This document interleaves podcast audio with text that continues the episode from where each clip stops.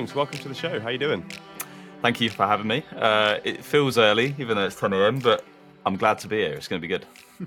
Yeah, it is going to be good. It's going to be good. And, and I actually agree. It does does feel early. I've, I'm I'm like hugging my coffee as if it's going to give me I'm some jealous. kind of strength to to get. But it's it's 10 o'clock. I don't know why we feel so. We're gamers, man. It's too early.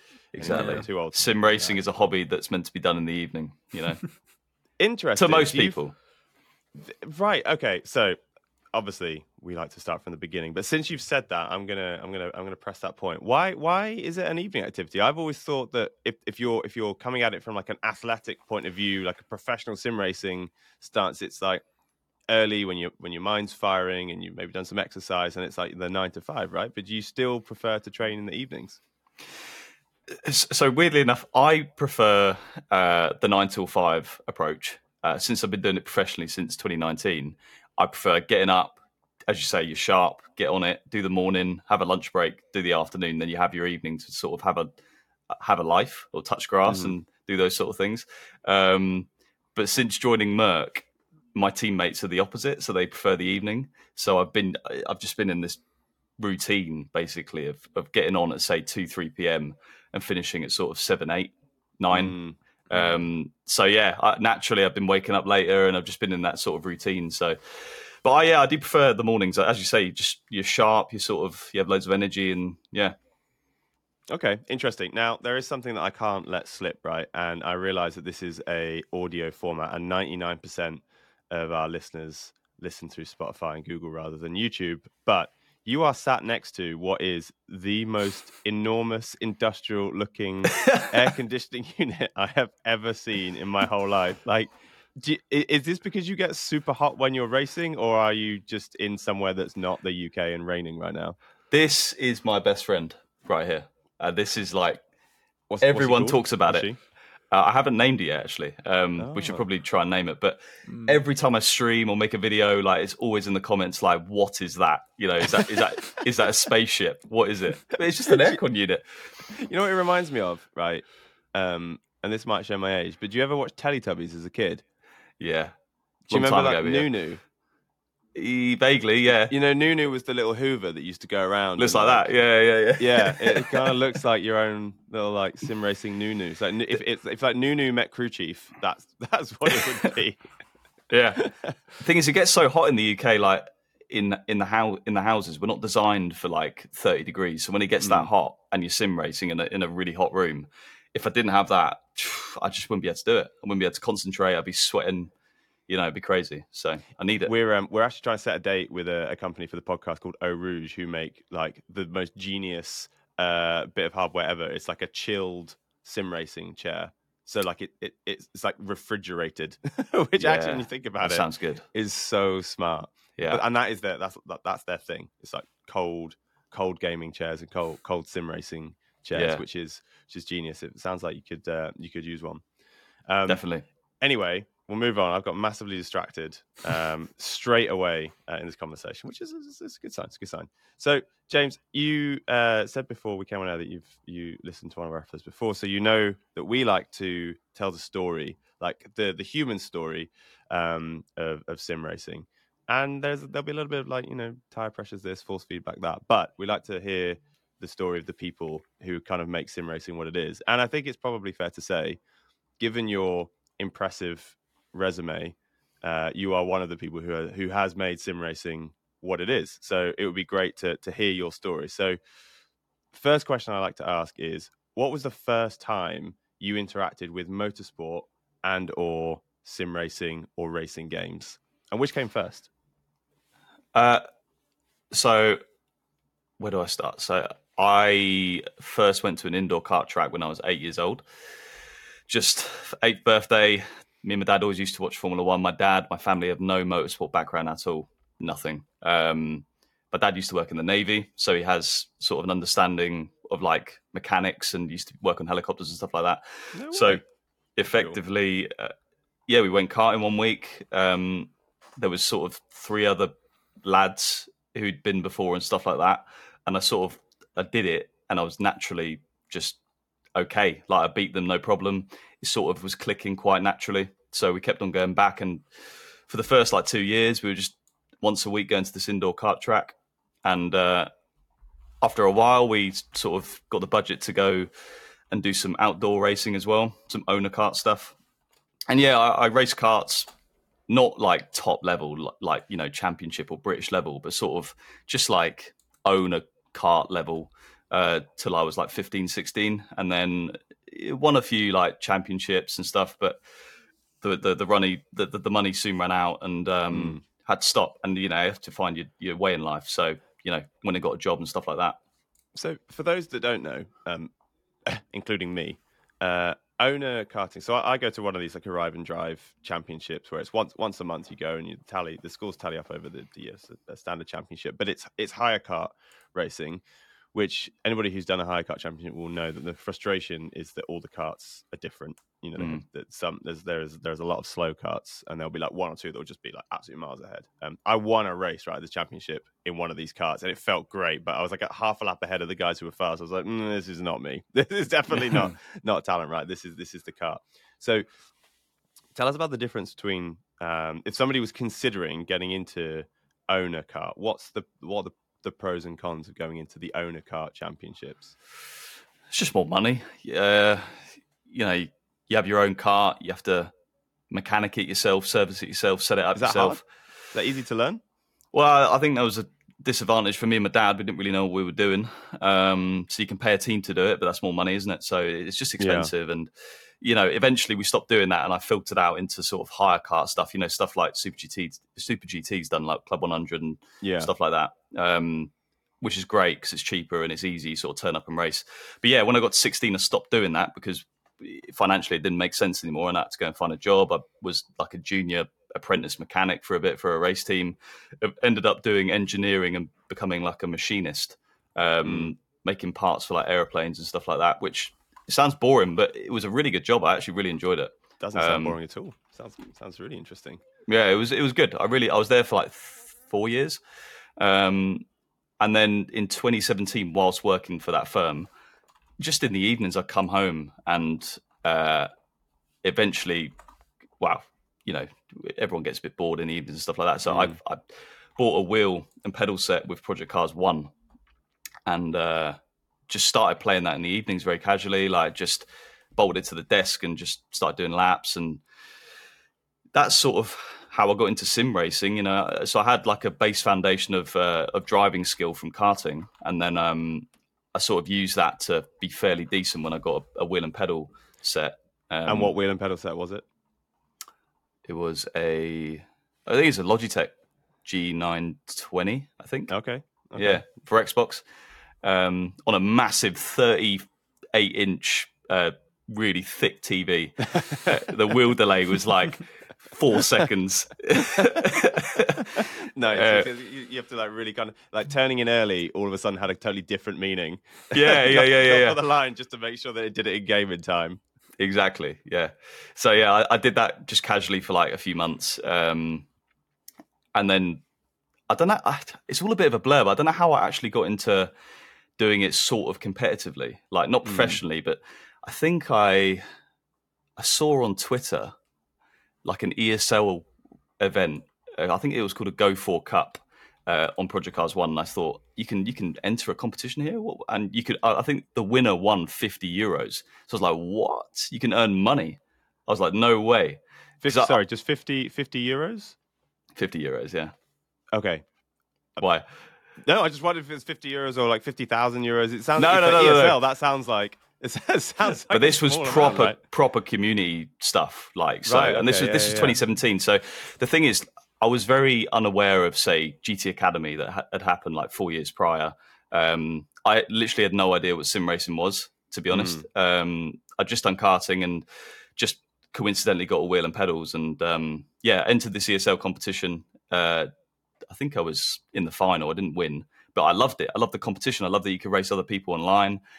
I ended up speaking to a few of the people on the grid, and uh, I still speak to a couple of them today, um, and just got to know the space a bit better. Like they were better than me, so I sort of learned a lot from them, mm. um, just about settings and stuff like that.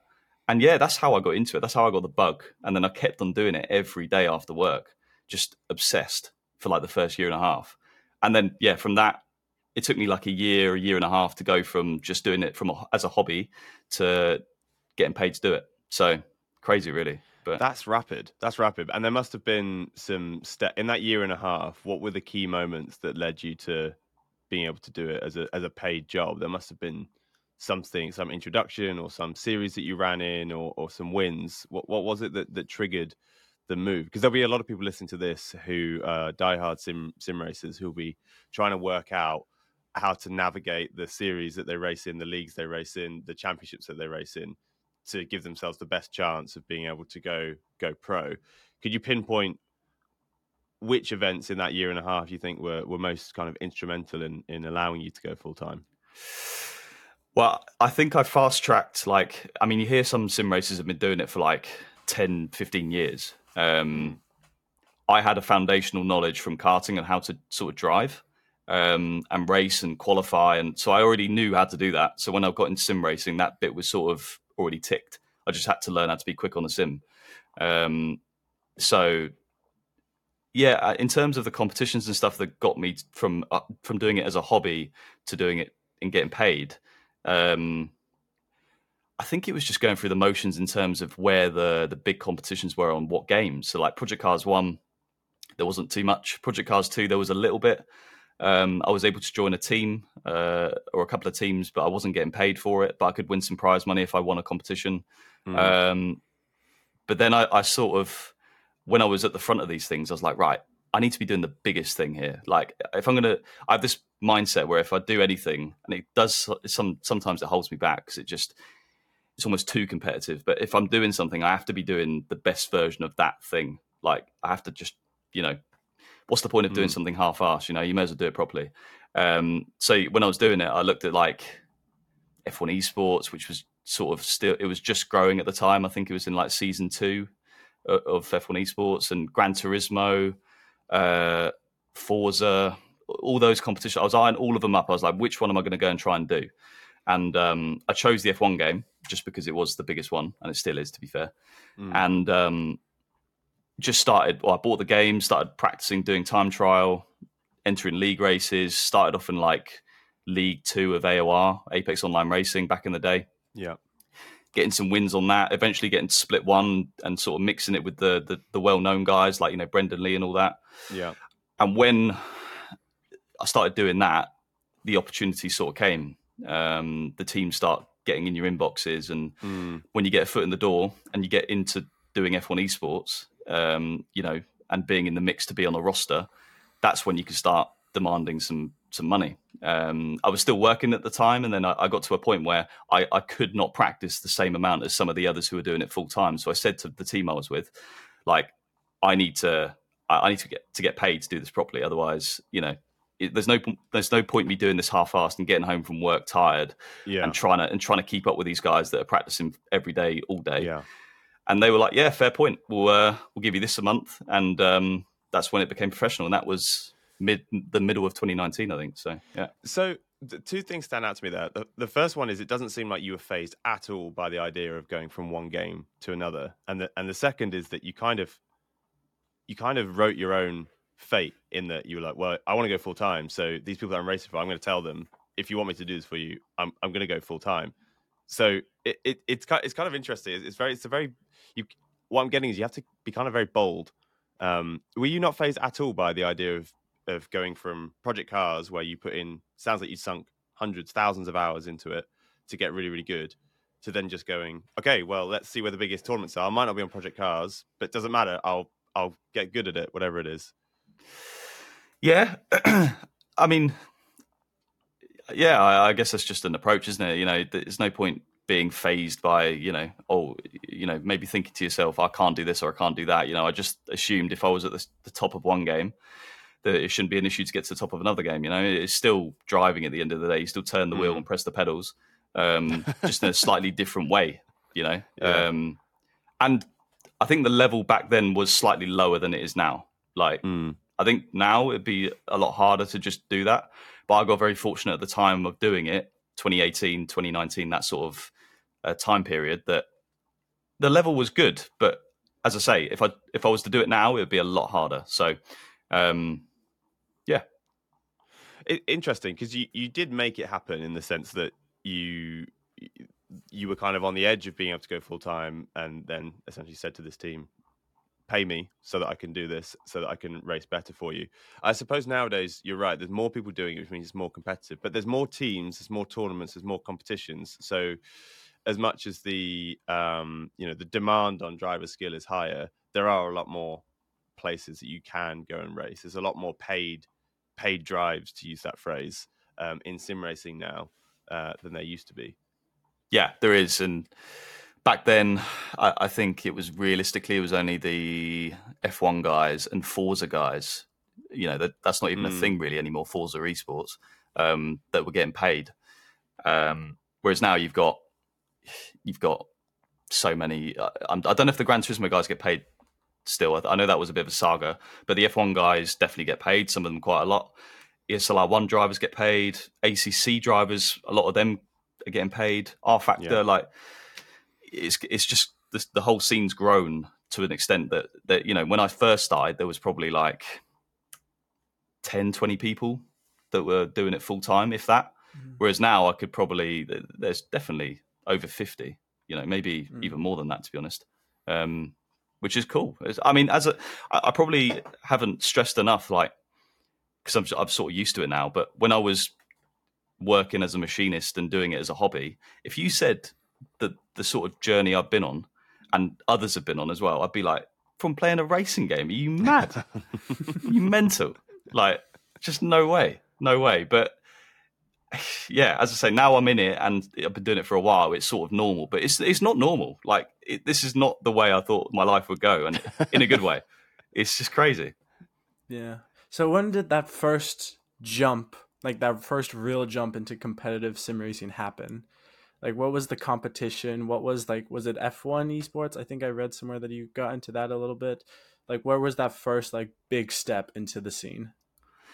I say the biggest thing for me uh, the biggest competition that sort of put me on the, the map was uh, the E-Racer Champions, eROC, in 2019. So there was a qualifier at the back end of 2018 where um, I think Veloce, the team I was with at the time, they got a they got an invite and they they had to put one driver forward. And at, at the time, I, I, remember talking to one of the guys who runs Veloce, and he said, I, I was like, "Where do you see my sort of career going?" And he was like, um, to be honest with you, I, I don't know. I mean, you don't play F1 that much. You know, we need to find a route for you. Otherwise, you know, there's no point you being in the team if you're not winning mm. things and doing stuff. So I was like, damn, I need I need to sort of prove myself here. So this competition, eROC had a qualifier on Assetto Corsa in that stadium format that they do, the one v one, and they put me forward for it, and I was like, right, this is it, this is the big one. You know, I was racing all the big names like Enzo Bonito and um, I don't know, he wasn't doing it, but like Joni Törmälä and all the big big names of sim racing and I was like, right, this is my one chance. I got I got to do the business here. So I did loads of practice for it, and uh, it was all on one evening, and I, I, managed to win it, and it allowed me to qualify for the final of eROC, where there was me versus Seb Job, Brendan Lee, and Nils Naujoks in Mexico. So all paid for, flown out to Mexico, you know, VIP treatment. Literally at the airport, they found all four of us, escorted us through the airport, it was sick. I mean, you got to remember at the time as well. Like I, this, I was not used to anything like this. Like when yeah. this happened, I was like, I couldn't believe that a game had got me to this point.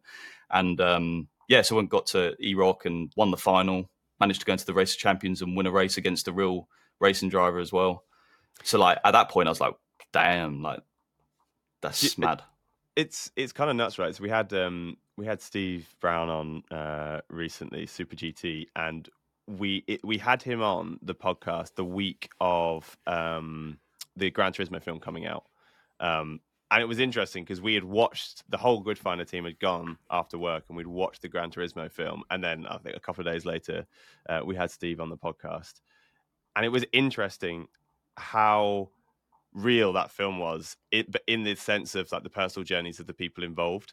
Um like he essentially did exactly the same as Jan Mardenborough like without you know without the without some of the details and the actual events that they went to. But in terms of the journey of uh you know karting sim racing to then it being a, a full-time job um and now and now racing in the the real world has obviously just done the Nurburgring um series with uh Jimmy Broadbent um but it's interesting how many parallels there are. Uh, So first of all, have you seen the film? And second of all, did you watch it thinking there's some creepy, creepy parallels here? I haven't seen it. What? No, yeah. I Oh need to see it, goodness. man. I know. I need to see it because I honestly think it will be a bit of a emotional film for you to watch, purely because there's probably some little. I better go on my own then, not with the missus. Yeah, Let's start yeah, crying. no, right, and and also I have to say, like, I like the film, but it, there were some cringy bits in it, some really cringy bits. Yeah. like the first five minutes is basically an advert for Fanatec, which is like, like it Oh, was like really? an unboxing video at the beginning of the film, which which was which was fine, right? Because as a as somebody that works in sim racing, the more people who are like, oh, that looks cool, I want one of those, like the better. Um, and there were some little cringy little. uh Little phrases in there, but I've, I was I, I've done I've loved this track a thousand times Oh yeah. Um, Oh yeah, But- yeah. in terms of the actual journey that obviously Jan goes through, it's there's there's so many people that we've had on this podcast now who have basically done the same thing, ended up in slightly different places. Some racing in the real world, some racing for a sim racing team full time. Some have gone out and created businesses uh, that exist in the sim racing world from it. But all the thing that they all have in common is what you just said, which is I never thought when I was at school that this is how my life would turn out from a racing game. Mm. No, exactly. And I've had, I mean, I've had friends and people that, you know, I, I know that have gone to the cinema to watch it and they've actually texted me after the film, like, mate, this, that film is like what you've done. And I was like, yeah, mad. like, um, like, it's a good thing that the film is as good as it is. It's reaching as many people as it is. Like, when I first saw it got announced, I was like, is this going to be a bit of a gimmick? Is it going to make sim racing look a bit Mm. rubbish? But Mm. it's absolutely given it some like credibility to like the masses, which I think is really good. Um, but yeah, as you say, like people like Steve and Jimmy, and they've done a very similar story to to Jan. Um, I mean, my story from my year of 2020 and 2019 it's literally the same journey as Jan in the sense that it was the same people that organized GT Academy that organized World's Fastest Gamer. Mm. I, I had the same mechanics as he had, same engineers, same driver coaches, uh, sort of guiding me through British GT. So every time I did something well or not well, they would be like, right, so Jan went through the same thing. Jan did this. We spoke to Jan when he was younger. So like, I literally lived his journey yeah. just seven or eight years later. Um, his journey went on for a bit longer as well. He did a few years, but I only did the one year. But yeah, it was. I, as you say, that film, I'm going to watch it and be like, "Damn, that is close to home." That, yeah, yeah. Yeah, it would be really interesting actually to hear your your review of that film uh, when you do manage to go and see it. Mm. So, okay, so something that I noticed was that there seem you seem to uh, have mentioned a couple of times now that the F one game is where a lot of the opportunity was, and you know Veloce was was telling you that perhaps F one is something to consider, and if you're not going to do F one, then it's we need to work out a path. Was it a conscious decision to not race F1 as much and move across to things like um, ACC? Was that a preference of the the racing style or the way the game felt, um, or what what was the reason for not not shunning F1? That sounds very negative, but just deciding not to make that your thing. Well, on my way up, so like when I first started getting paid, like 2018, 2019, like winning F1 esports was like my sole purpose because it was the Mm. biggest thing. I was like, right, I need to go and win that. That's going to be the big thing. Until uh, I'd won World's Fastest Gamer at the end of 2019, then my priorities sort of changed. Um, I guess when I started sim racing, I always thought like I think I had seen people like Jan and stuff go from gaming to real earlier on, a few years earlier, and I was like, if I'd love to do that. I never got. Mm, I had a couple of like really club level races before um, getting into gaming. Like in 2015, at the end of my karting career, my dad had saved enough to d- allow me to do two races in Formula Ford. They didn't go that Wow. well, and we actually we spent all the money we basically had, and that was it. And there was a few rough years after that. Um, but yeah, so I did have a little glimmer of car experience before I went into gaming. Um, it's worth saying. Um, so yeah, when I won World's Fastest Game, my priorities changed because there was an opportunity to race in real life the next year for a whole season, a million dollar drive in GT racing. So as soon hmm. as I got that, I was like, ah, I know F1 esports is good, but like that's that's insane. Like I need to I need to focus on that as well. So 2020, when I, when I finally got the call up to do F1 esports as a driver, I was also competing full time in real life in British GT. So hmm. honestly, it was like racing F1 esports sometimes on a Wednesday and Thursday, get to the track Friday, and then do real racing Friday, Saturday, Sunday. And F1 esports and driving a GT3 in real life, the driving styles you need, it's just like polar opposites, man. It's non-comparable. Um, so I was taking some bad habits I was I was learning on the F1 game, putting it into the GT car and vice versa, and it was mm. all a bit. It wasn't optimal, you know. Um, so my F1 esports season was pretty poor. Uh, my debut season, I, I'd scored a, few points finishes. It was awful, to be honest. But by the standards I, I try and set myself, like I wanted to be at the front and stuff, and it, I was just nowhere. Um, so I got to the end of the season and I wasn't exactly in demand uh, to, to mm. do another season. Um, I probably could have crafted a way to do the following season, but doing so poorly on such a big stage, I, I was like, it's just it's a bit embarrassing and like I, I, I don't know. I, I, wanted to sort of disconnect myself from F1 esports. It was so brutal. I was like, right, let's make next year a bit different. I thought I'd be real racing again first of all, but I, I saw all these simulators like ACC and rFactor and AC, and I was like, let's go, let's go over there and try and do some stuff on them. You know, they look mm. and feel more enjoyable to drive. There's competitions on them now. Let's go and win some stuff on those things. Um, and that's what I did the, the next two or three years until today, really. Uh, since F1 Esports finished in 2020, I, have just been focusing on every other sim apart from F1. Um, not to say that you know I, I wouldn't go back. I mean, the way it is in the minute, I probably wouldn't go back. But if it changed the physics changed on it completely, so it's more like sim like. Uh, I probably would eye up eye it up again. You know, I mean, it's a younger demographic now. I mean, all the kids that are going on there now, like 16, 17, and I'm 25.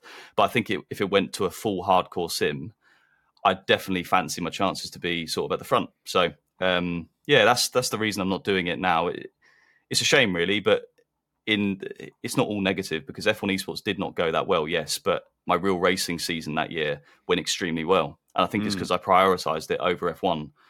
So it's just bad timing, you know. It would have been better to have the real racing one year and F1 the next year, for example. But so, you can't always have it that yeah. way. So, yeah, yeah, yeah. It sounds like a lot to juggle. Um, and something that I'm really interested in is the differences. Not uh, so. It sounds like the racing itself was was, as you said, polar opposites. But what was it like in the paddocks? Now I know to say the paddocks of a of a sim racing uh, community, i.e., the F1 esports uh, teams, maybe sounds a little cheesy, but you do all know each other. The teams kind of speak to each other. There is a sense of it being a bit of a, a, a paddock, and obviously in the real world paddock, it's it's a paddock. so so what yep. what was it what was it like being in two paddocks in, in one season? What were the biggest difference other than the obvious fact that one is real and one is virtual? Well, the, the other thing as well is when I wanted to get into F1 esports, it was all LAN. So like everyone would meet each other and stuff like that. Where and the year I did it was COVID year, so it was all done from mm. home. So it's very different. Uh, you know, you didn't really speak to many any people apart from your teammates. Really, um, there were the drivers' briefings and stuff, but you didn't really speak to anyone. So it's very isolated and. Mm. Um, yeah, it's a, it's a shame, really. I mean, my strength as a driver tends to be at LAN uh, compared to at home, so that's why I fancied my chances quite well. But yeah, when it's it was done from home, it was a bit more difficult. But not that that's an excuse. But yeah, um, and then the real paddock, again, it was. I don't think it was the full experience because it was COVID. Everyone was wearing masks. Everyone was like social distancing, and mm. I mean, I mean, we all remember how it was. Like no one wanted to talk to anyone. Um, yeah. So yeah, there was a lot of people just sat in the trucks the whole time. So I didn't really mingle too much with people. Um, but it was still cool. It was still cool. I mean, I do I do remember the first um, the first race at Oulton Park where I qualified fourth, and um, I, qual- I mean I qualified on pole, but there was a track limit penalty, so I went back down to fourth. And the day of the race, just before the race, one of the GT4 drivers came up to me and they were like, um, "Just uh, just make." I didn't even know them that well. They just came up to me and they were like, "Just be careful out there. You know, the race is very different and it's real, and you know, just be careful to not hit anything. And I was like, cheers. All right, I will. Thank you. Oh, that is a filthy mind game, that isn't it? Yeah, I don't. I, I, genuinely don't think they were trying to get in my head. I think they were trying to. I think they thought, you know, the whole gamer stigma thing. They were like, mm. just you know, I bet you he's a loose cannon. Let's, let's tell him to be careful and whatever. And that's fair enough. Like, you know, I get it. I do get it. But at the same time, we went and won the race. So, you know, Do you know what? Do you know what? Right, I I, I don't want to give you spoilers, but that exact scene happens in the film. Like that, that what you've just described, literally Yeah. happens yeah, in the film, in the Gran Turismo film. so stereotypical, that- isn't it? That is that is absolutely wild. But I mean, that must have felt incredible winning that race from Oh, from man. fourth. I couldn't believe it. I honestly couldn't believe it. And as I wasn't a true pro, I probably uh, sabotaged myself for the next race. So we had two races that day. We had race one and race two later in the afternoon. So when we won race one, we won. We got the champagne and all this stuff. And I was so Right. elated. I had like half a bottle of champagne, didn't eat, Uh-huh.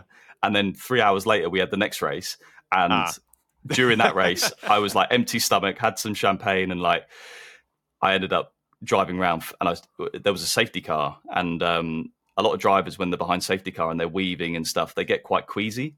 Um, and I got Right. queasy, and Ah. like we were behind this safety car for about half an hour, and I was on the brink of being sick, and I was like calling in like Oh. guys, I need to, I need to box. I'm going to be sick. And they were like, you have to stay out. We're P6. We need these points. There's 20 minutes left.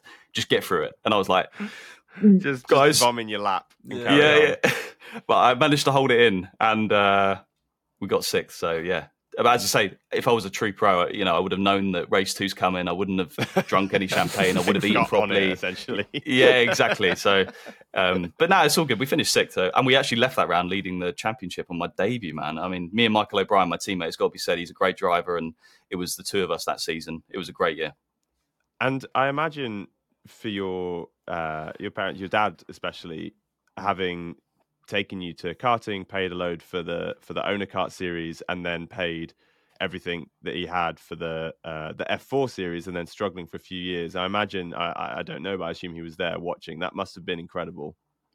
Yeah, I mean, worth saying is Formula Ford we did, not Formula Four. I mean, Sorry, Formula, Formula Four is a lot more yeah. money, but um, yeah. I mean, he of course, yeah. It, I think for him it was sort of validation, and my mum as well. You know, it was validation that it was sort of that the years karting and the, you know the the wet weekends. Uh, you know, sometimes in Mm. Scotland where you know it's Mm. not it's not nice, but you know. You, you want to take your kid car and stuff. I think it was like validation that was sort of worth it, all the, the grind and stuff. Because you know, they didn't have that much money, but they still managed to prioritize putting me in a in a cart when sometimes you know they didn't have much money for much else. So um, yeah, I think what I'm doing now is definitely a sort of slight reward that uh, all that grind was worth it. So no, it's it's it's good. It's really good They worked out. Yeah, must have been a pretty beautiful moment on the the podium there. Um, okay, so let's bring it to kind of the present day because you've got quite a lot going on. Um, obviously, you had the uh, ESL R1 tournament earlier in the year. So I think you came fourth as a driver. Your team came sixth, I want to say, and you won round six. Uh, I in season one, Yes. yeah, yeah, I, I finished third. Team finished fifth. But yeah, I mean the main thing was like I was two corners away I from you winning what, the the- yeah, championship. the, so the drama Sim of the Racing last Wiki one. needs to sort themselves out because they've got you down as uh, as fourth in the driver standings. Just Doing me a behind Josh disservice, man. Yeah, I know. Oh my goodness, Sim Racing Wiki has let me down. because the the whole fiasco with the last uh, like the major the summit was that last chicane getting taken out and kind of just losing everything Yeah. in the last minute like what was what was the mental state after that and kind of going into the the next race then after to be fair, I was sort of just I was buzzing I was in the mix and at the front and in the you know fight to win. Um, but yeah, that particular moment, literally driving down the back straight towards the chicane at Nurburgring, thinking I've got to defend here, but I've got the inside. I'm gonna I'm gonna win this flipping championship, man. I, I was nowhere after round four. Like I'm gonna win. I literally th- I had it in my head like I'm going to win this race and win the thing, and then went through the chicane and got taken out, and I was facing the wrong way, and I was like, I can't believe it Mm. It's just gone. Um, Mhm. But yeah, it, it did suck, obviously. And I, but you know, as I say, I'm a little bit older now. I'm, I'm not going to lose my head like a lot of say teenagers would. Um, So just went and got some food, hydrated, and got ready for the next race. And it just it just didn't work out. I mean, sometimes it doesn't. It's so close, and the margins are so small that sometimes it just doesn't fall your way. Mhm. But yeah, yeah, we uh, we were watching that in the office when it happened, and remember being a bit gutted for you. Um, but um, thanks. something I'd I'd noticed um, and again, you, you, kind of just said it there. Uh, maybe you've already answered the question, said that you're a bit older, you've got a steady head. But I've always noticed that you don't tend to react to things as much as a lot of other drivers. You seem to be quite cool, calm, collected, and have a sense of kind of perspective uh, when it comes to racing incidents, uh, etc. Um, I'm assuming there's maybe a lot of experience behind that. In that you've had incidents in the past and have reacted to them and exactly, from, yeah, learned from that. Exactly, learning from mistakes. Like I've I've got angry in the past. I've you know done some stupid stuff. Like it's just no point. It's just literally no point. I mean, as you say, we, we I, it's probably quite entertaining actually. So it's probably why some people get a lot of views.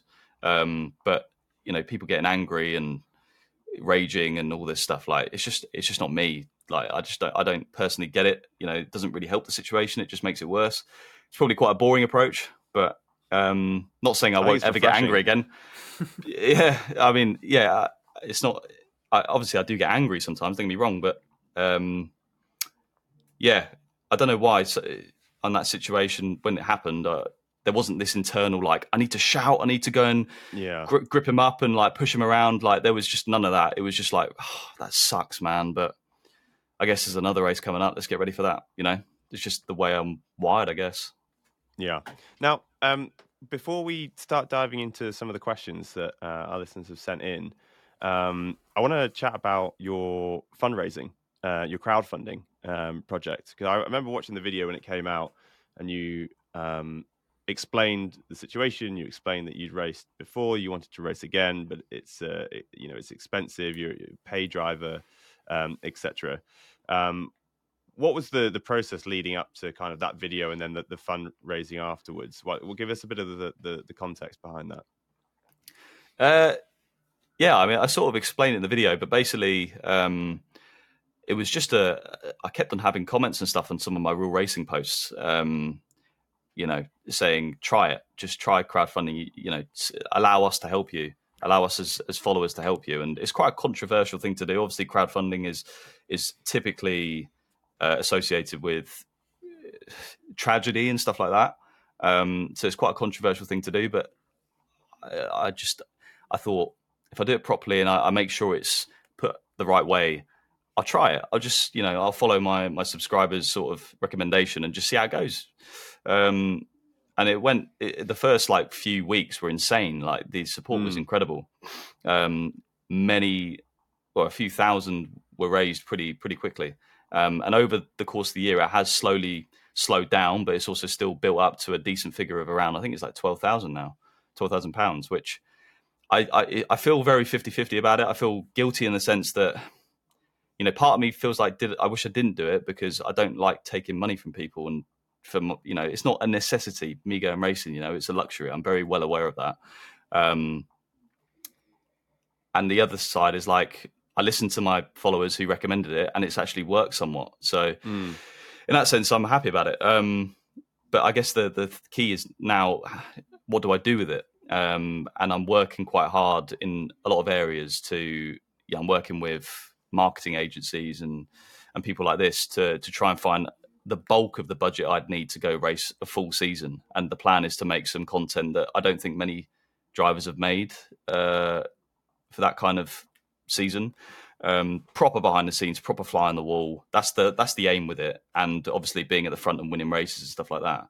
Um, and that 12,000 that has been raised from the GoFundMe will be a massive help that, you know, that can go towards anything in that season. It can be your, your, insurance for the year for the car. So if you damage it, you don't have to pay too much, or it can be an extra test day. It can be it can be an extra few sets of tires. Like it, it's valuable, valuable input. Um, I guess I need to work on getting the bulk of the budget. And when I say the bulk of the budget, to go GT3 racing for a season, you're looking between two hundred to three hundred thousand a year pounds, um, which sounds like a lot, but compared to other motorsport categories, is actually quite low. I mean, you know, F3 is like a million, F2 is like 2 million.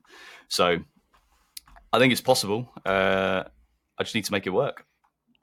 Yeah, it's and it feels like you know you're you're definitely kind of in the right place with the right teams, perhaps to get at least to get the exposure to help you get to where you need to to go. Um, is there much of a um, a push from um, the Mercedes AMG Petronas esports team to kind of push or, or uh, help you into to real world racing? Is that something that they can or have uh, discussed assisting you with?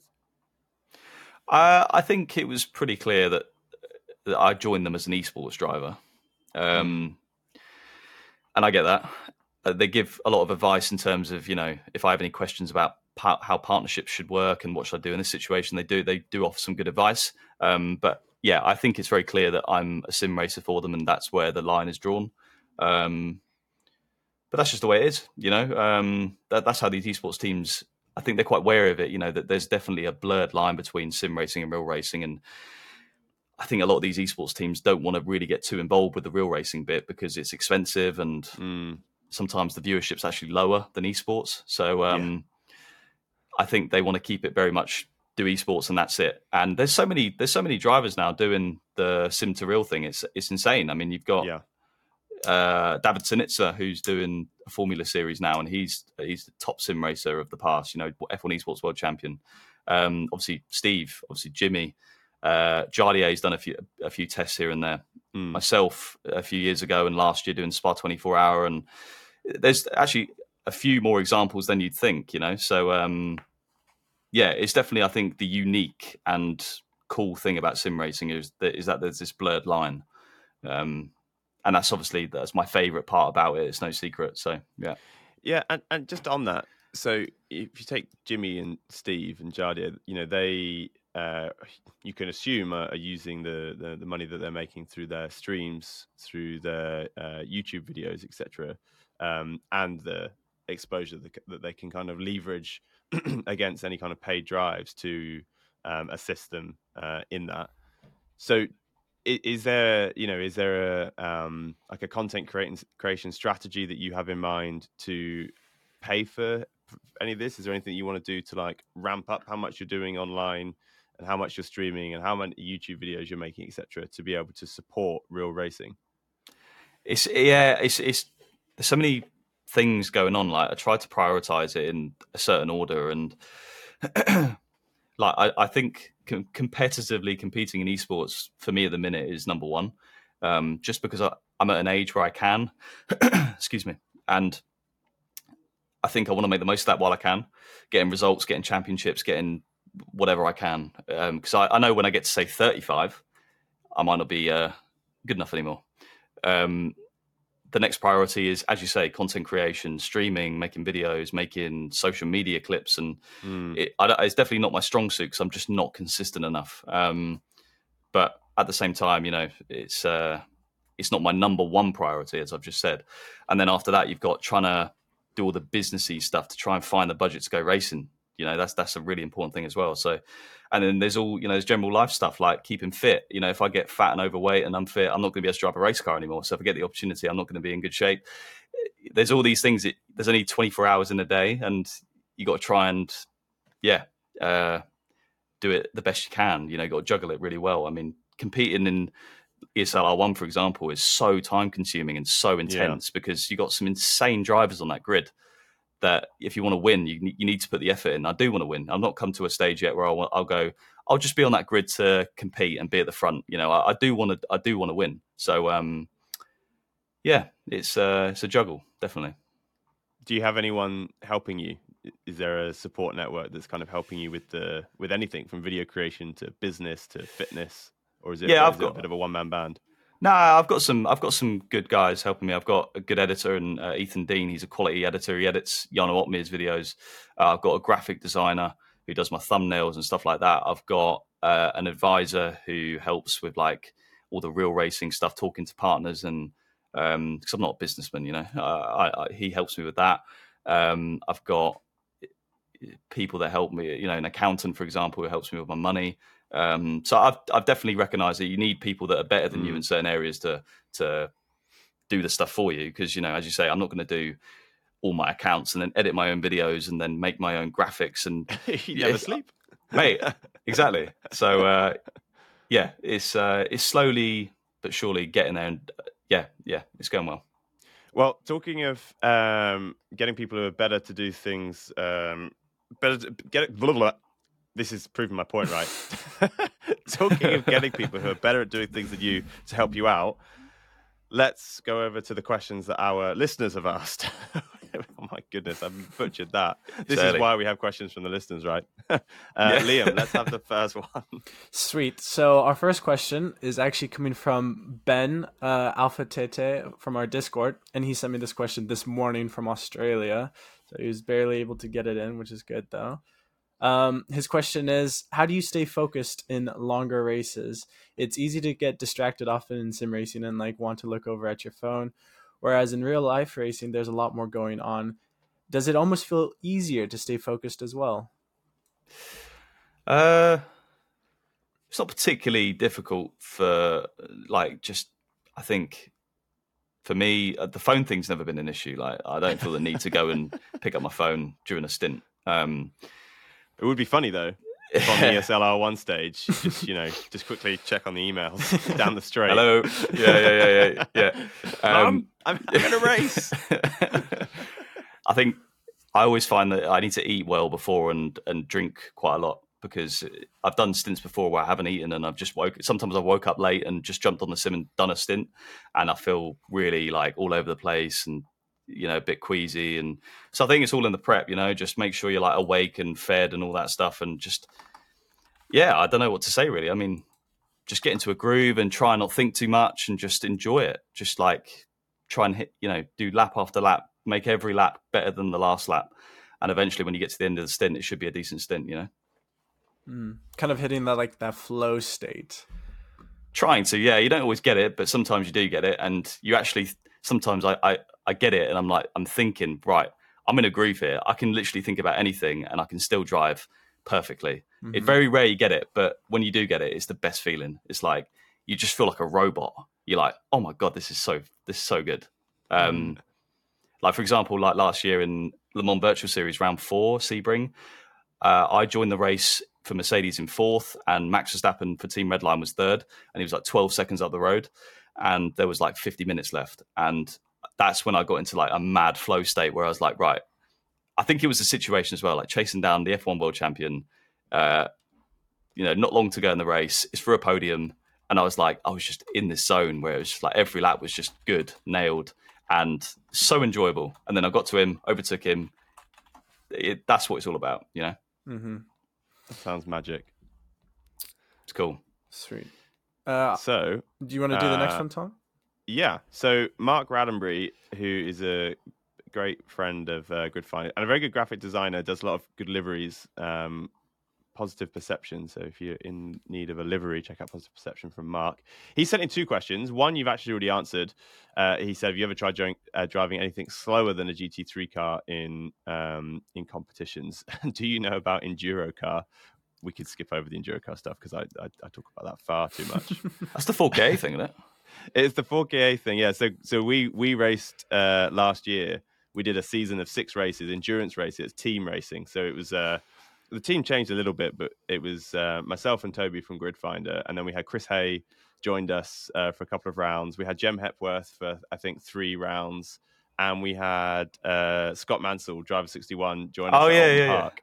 And it was so much fun. The race is like four or five hours each, and you obviously you do the driver swaps and you swapping tires, and you got 50 4KAs on a grid. Like it's just the most fun. Mega. Ever. No, it sounds fun. I mean, it's not always the case that the quicker the car, the better the racing. You know, sometimes it's the complete opposite. Um, so yeah, that sounds really that sounds like a good laugh. Um, It, it was a good laugh, and actually, you could do a whole season for twelve thousand pounds. So you know, let's do it. On that seed. Plant that seed. So where do I sign? okay, we'll, we'll, we'll talk afterwards. Okay. Uh, he also asked his second question, which is okay, more serious. Um, uh, how does he keep that hair so magnificent? Does he have any tips for a going bald livery designer? I mean, it's not magnificent. Let's be brutally honest. It's like it's a, it's a lick of gel or li- lick of wax, and just put it in there. Maybe get a towel on it, ruffle it up, and away you go. You know. Also, like Can we? to build on that a little bit, what's the is there like a gym routine? Like I know a lot of like esports professionals have like try to separate their in like on the desk sitting time to like an exercise routine. Like what's is there a routine there for you? Sort of. So up until like the start of this year, um, I never really cared too much about weight or how much I weigh or how fit I. Mean, I always wanted to be sort of in shape. Don't get me wrong. So when I got in a car, I wasn't like blowing out my ass. But at the same time, like this year, I weighed myself for the first time in like two or three years, and I used to weigh like seventy-one kilos. I was a bit of a twig. Um, but then I moved out two years ago with my girlfriend, and I subconsciously have been putting on weight. So I got to this year and I weighed myself and I was 86 kilos. And I was like, Oh, wow. whoa. yeah. I was like, where is that? Like, what? So I was like, that's that's a bit heavy. So when I was um, coincidentally speaking to Dani Juncadella, who's a factory AMG GT3 driver, for um, I was sim racing with him earlier in the year. He said, if you're anything over fully kitted 80 kilos in the GT3, you're losing lap time because they designed the cars and the ballast for 80 kilos. So when I was 86 kilos, sort of naked weight, and then you put kit on and stuff, and you're like 89 kilos, I was like nine kilos overweight. So I was like, if I ever got the opportunity to drive a GT3, I'm sort of putting myself at a disadvantage here a bit. Um, and uh, you know, I know it's only nine kilos or 10 kilos, but if you had 10 kilos ballast in ACC, for example, you're going to Mm. feel it. Mm. So um, I, I've used this year to sort of cut the weight.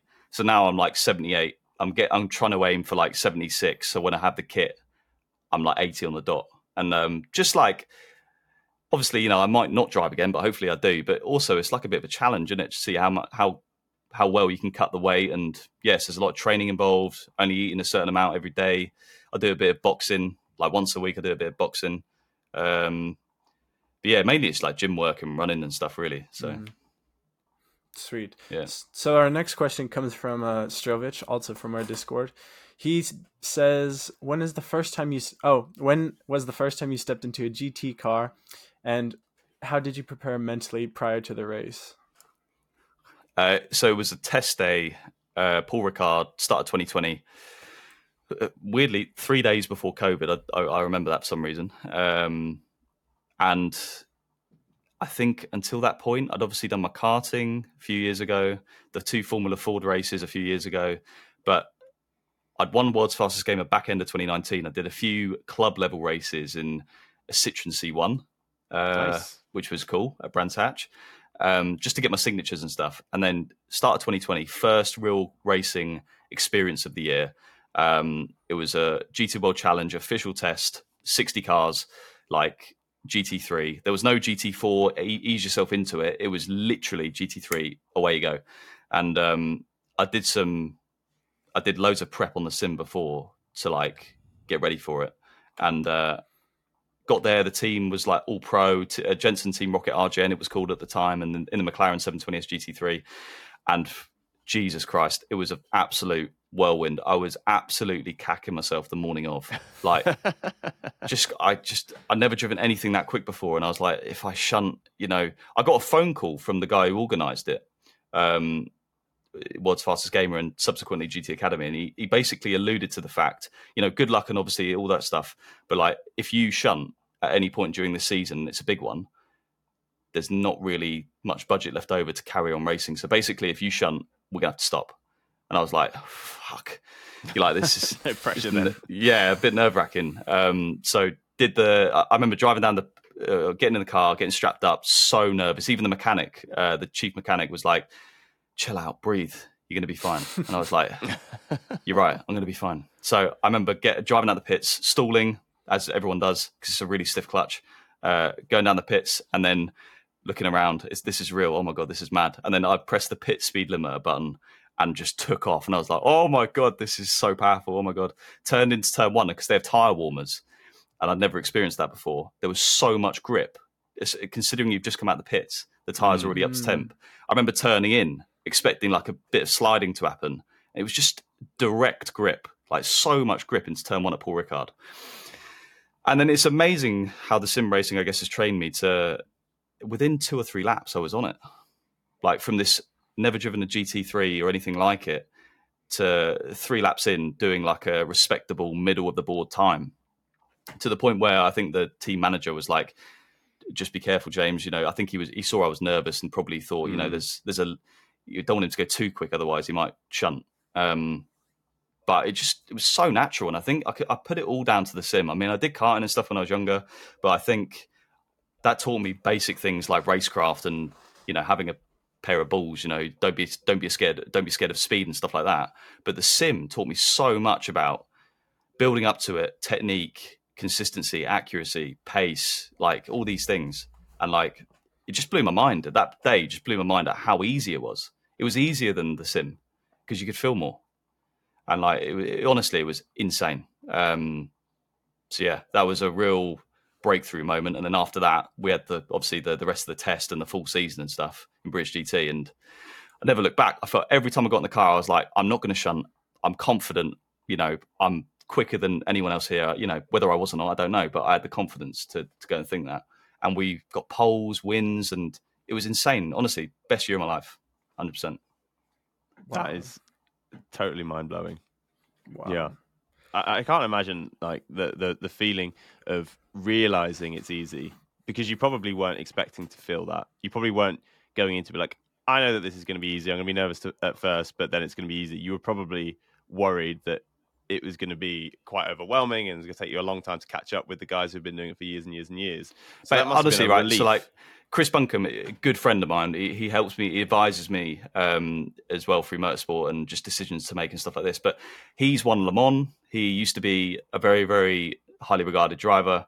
Uh, he, because of age, he got downgraded to a bronze, and he was the first person. They always put the experienced driver at the start of the day in the car to shake it down and stuff. He went out there, did like five or ten laps. It was quite a nervous setup, nervous balance because the car wasn't dialed in yet. And I think he did like a, a 156 or something like that right, uh, Paul Ricard, just first laps of the day. And lap three of my first experience, which I just talked about, was like a 155. And I was like, Jesus Christ, like it's not saying that Chris, you know, Chris probably didn't set a representative lap for him, don't get me wrong, but to be on the money, mm. like straight away was just a shock. I thought I was going to go out there and be doing two minutes, fives, or, you know, something like that. Um, and same thing as, as Spa last year as well. Spa's a bit more of a cutthroat track, gravel traps everywhere, and um, you know, Eau Rouge, it's real. You know, it's, you're gonna if you're going to shunt there, it's going to be big. And um, two years out the car as well, so I was like, have I lost a, a bit here? And I was mm. up against my entire car was full of silver drivers, so up and coming racing drivers who are really competitive. Uh, there was three others and me. They'd been in the car the whole season. I was doing the one race at Spa, um, and they had the whole morning, and because I'm the the step-in driver, you basically get the um, you, you, get the rough end of the stick. So you get less laps, you get less new tires, you get less priority, which is a double-edged sword, really. Because I've not had the practice, so you would have thought I'd have more practice to get up to speed, but it, it works the other way around. Mm. That first day, I I literally ended the day with the quickest time in that car. and like they they've been in it the whole season. And I'm not saying like I'm a genius where, but what I'm saying is is that any top sim racer that could translate and just have the bollocks to not be afraid of speed, for example, would be smoking a lot of these grids. Hundred percent. That is a hot take. That, it's a true take. Is. It's a true oh take. my goodness. Uh, but obviously there are insane talents on in real racing. You know, mm. don't get me wrong. Some of the factory drivers and the guys at the top end, insane, insane. Like you know, maybe I am dreaming to even be on their level, but majority of the grids in GT racing, for example, are not like that. They're they're pay drivers and they're people who test every other week, and you know, mm-hmm. explains why real racers are more and more so using sim racing to gain an advantage, right? Because real racers are super competitive and will do anything they possibly can to gain an advantage over their rivals. And I think what they're realizing is actually the one of the best ways I can gain an advantage is to spend hours and hours and hours sim racing before every race. Yeah, exactly. Um, yeah, it, I mean, sim racing is is all about practice and muscle memory and stuff. But my skill set is uh, is very weird. Like all my teammates say it sometimes. You know, I, I'll go on and I'll practice for like. I'm always quickest in my first hour of practice. After two or three hours, I get slower. Um, I end up just driving worse. Whereas a lot of drivers get on, take an hour or so to warm up, and then they get quicker as they do more laps. They just get exponentially quicker. Mm-hmm. Um, for real motorsport, you need the ability to just jump in and just somehow get on the pace. Um, so I think that particular skill set actually hurts me in sim racing. You know, mm. I, I, wish I could sit on there and grind and get quicker and quicker and quicker. but in real racing it helps because you don't Yeah. have practice. You literally you get five or six laps, so you got to go out there and do and do it, and um, it helps me in that sense. But yeah, I wish I could sometimes grind away and get quicker like some of the other lads in sim racing because it's really helpful for that. So we've got loads and loads of questions, but I think based on time, let I'm going to just pick this last question, um, which I'm really interested in as well. Uh, we haven't got who sent it in, um, but thank you. You'll know who that you'll know that it's you. Um, what is your favorite non-racing thing to do? What gets you away from sim racing slash racing and feeling refreshed? Great question. Uh, Or are you just deep in racing all the time? no, no, no, no, no. I do, I do other stuff, but I I think honestly, just seeing my mates and just doing stuff like Mm, going out, you know, hmm going going down the pub, just doing normal things, you know. Like it's not obviously. I could say going to the gym or whatever. I don't enjoy the gym that much, but I enjoy seeing my mates and going out with them or going places with them, and that's that's probably what I do. That's the best thing for me to unwind, definitely. So yeah, nothing special really.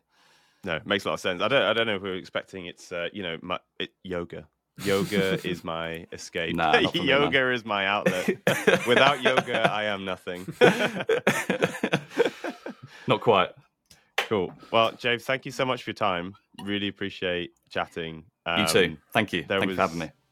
Yeah, that, that was that was absolutely great, and I think um, especially your you know your the stories that you told us about getting in the car and the spa story is that that was I was a little bit mesmerized by that one. Um, so thank you very much. Really, really appreciate it, and we'll chat soon. Yeah. Cheers, guys. Thank you.